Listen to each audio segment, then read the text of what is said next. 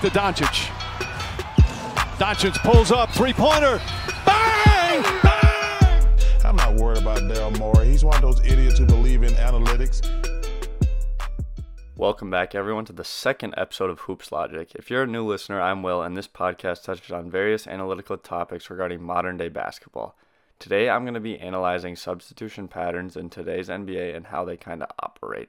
So, we're going to do four things in today's episode. We're going to first look at some basic rotation info.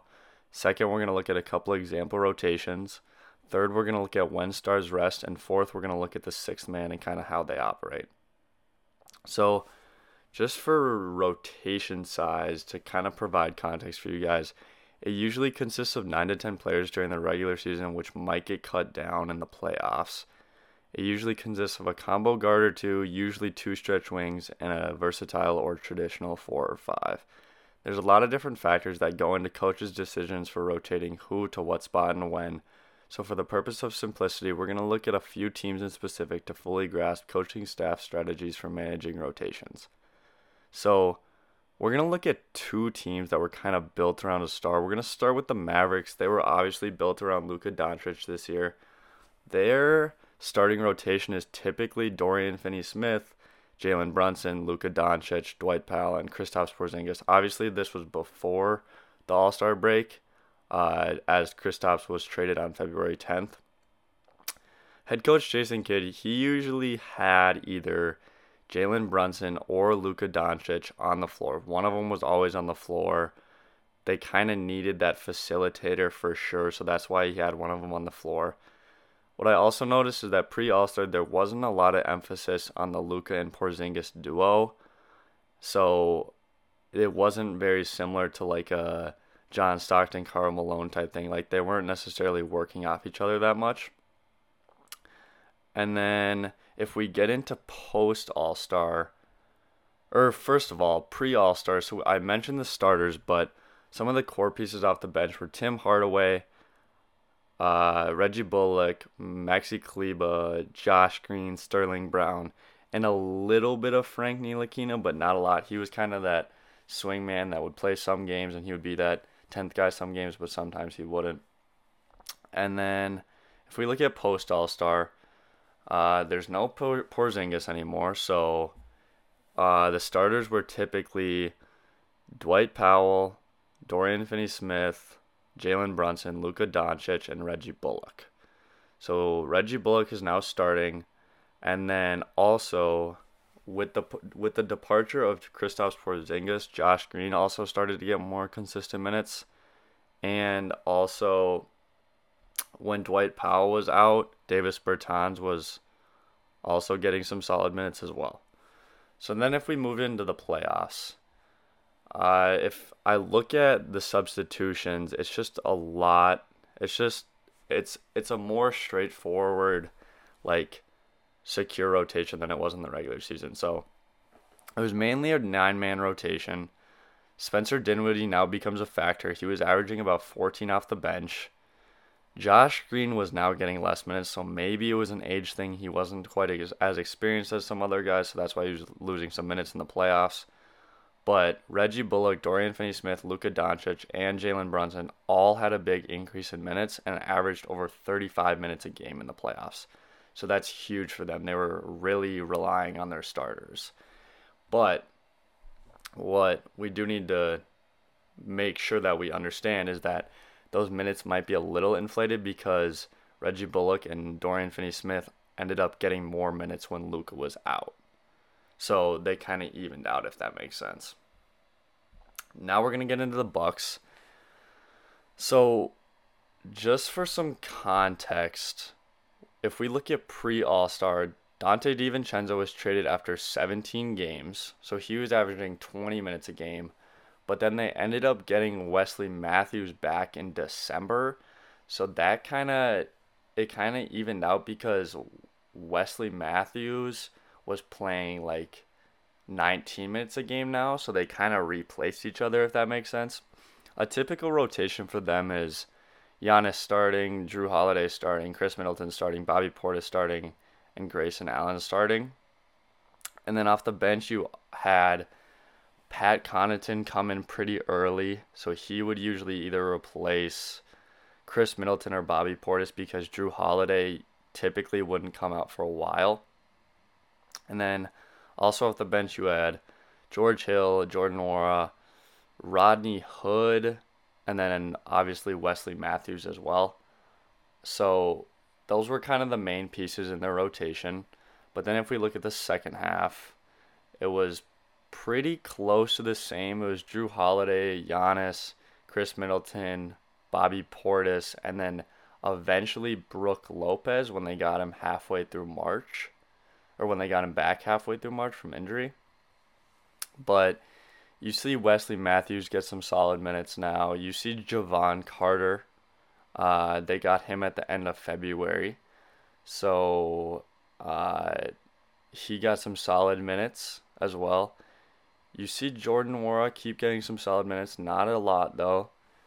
And then you also see that they got Serge Ibaka in the middle of February as well. So he came into the rotation as well and worked in with Brook Lopez at the center position if we look at the playoffs, it's kind of hard to read sometimes because if we just look at the general substitution, it can kind of be skewed because Khris Middleton was out with an injury, obviously. So, um, it was Jrue Holiday, Giannis, Wesley Matthews was starting most games because Khris Middleton obviously went down.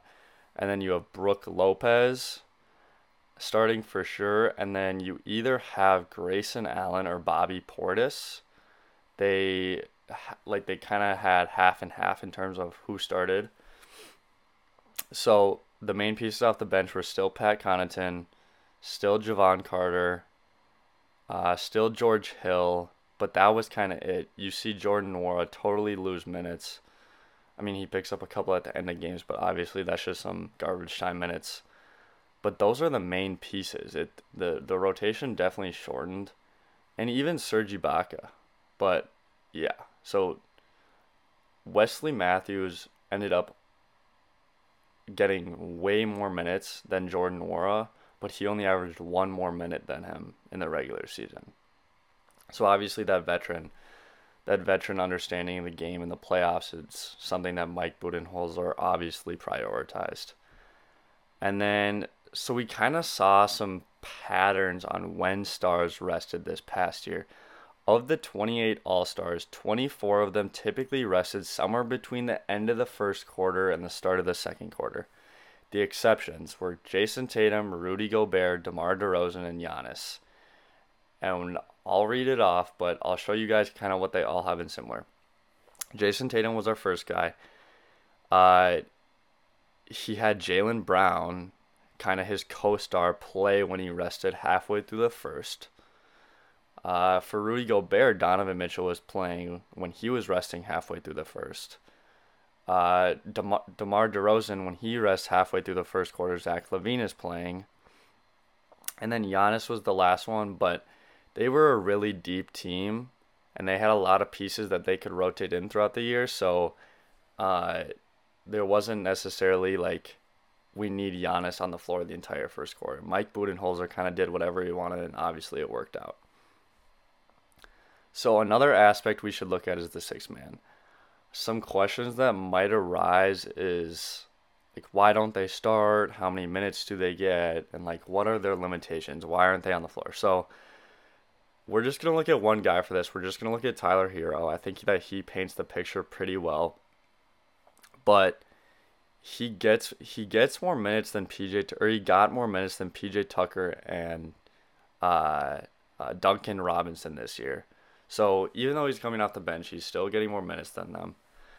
PJ Tucker only had a slightly higher defensive rating, so that might be that might be why he started instead of Tyler Herro, but in my opinion, it was from from my perspective, I think it was just uh, they wanted Tyler Herro to come in fresh, uh, a little bit earlier than halfway through the first, and everyone else is gonna start slowing down on defense. Defenders are gonna start becoming a little slower, and they're gonna have to face this guy who can pull up from wherever he wants and kind of score from wherever on the floor. So it's just such, such a tough matchup for those defenders when they're guarding guys like Duncan Robinson and PJ Tucker, and especially Duncan Robinson, who's just running all over the floor. And if he gets subbed out and Tyler Herro gets subbed in, then they're already going to be gassed, and Tyler Herro is going to come in with adrenaline and he's going to knock down shots, and it's going to be really hard to stop. So it's all based on chemistry and kind of what Erik Spoelstra thought on who fit with who and those are those behind the scene things that I can't necessarily provide for you guys. There's things that in practice I'm sure he sees. There's things in there's things deeper that the team sees in their analytics that they probably think is smart to play certain players at this time and play certain players at other times. But uh, a lot of that data isn't public, obviously, or they wouldn't post that. So, thanks for listening, you guys. Uh, this wasn't a super long episode, but I think it was pretty fun. It kind of provided you some context on what these patterns are like in the NBA and, you know, when are these superstars resting and whatnot. So I appreciate you guys listening, and I'll see you guys in the third episode.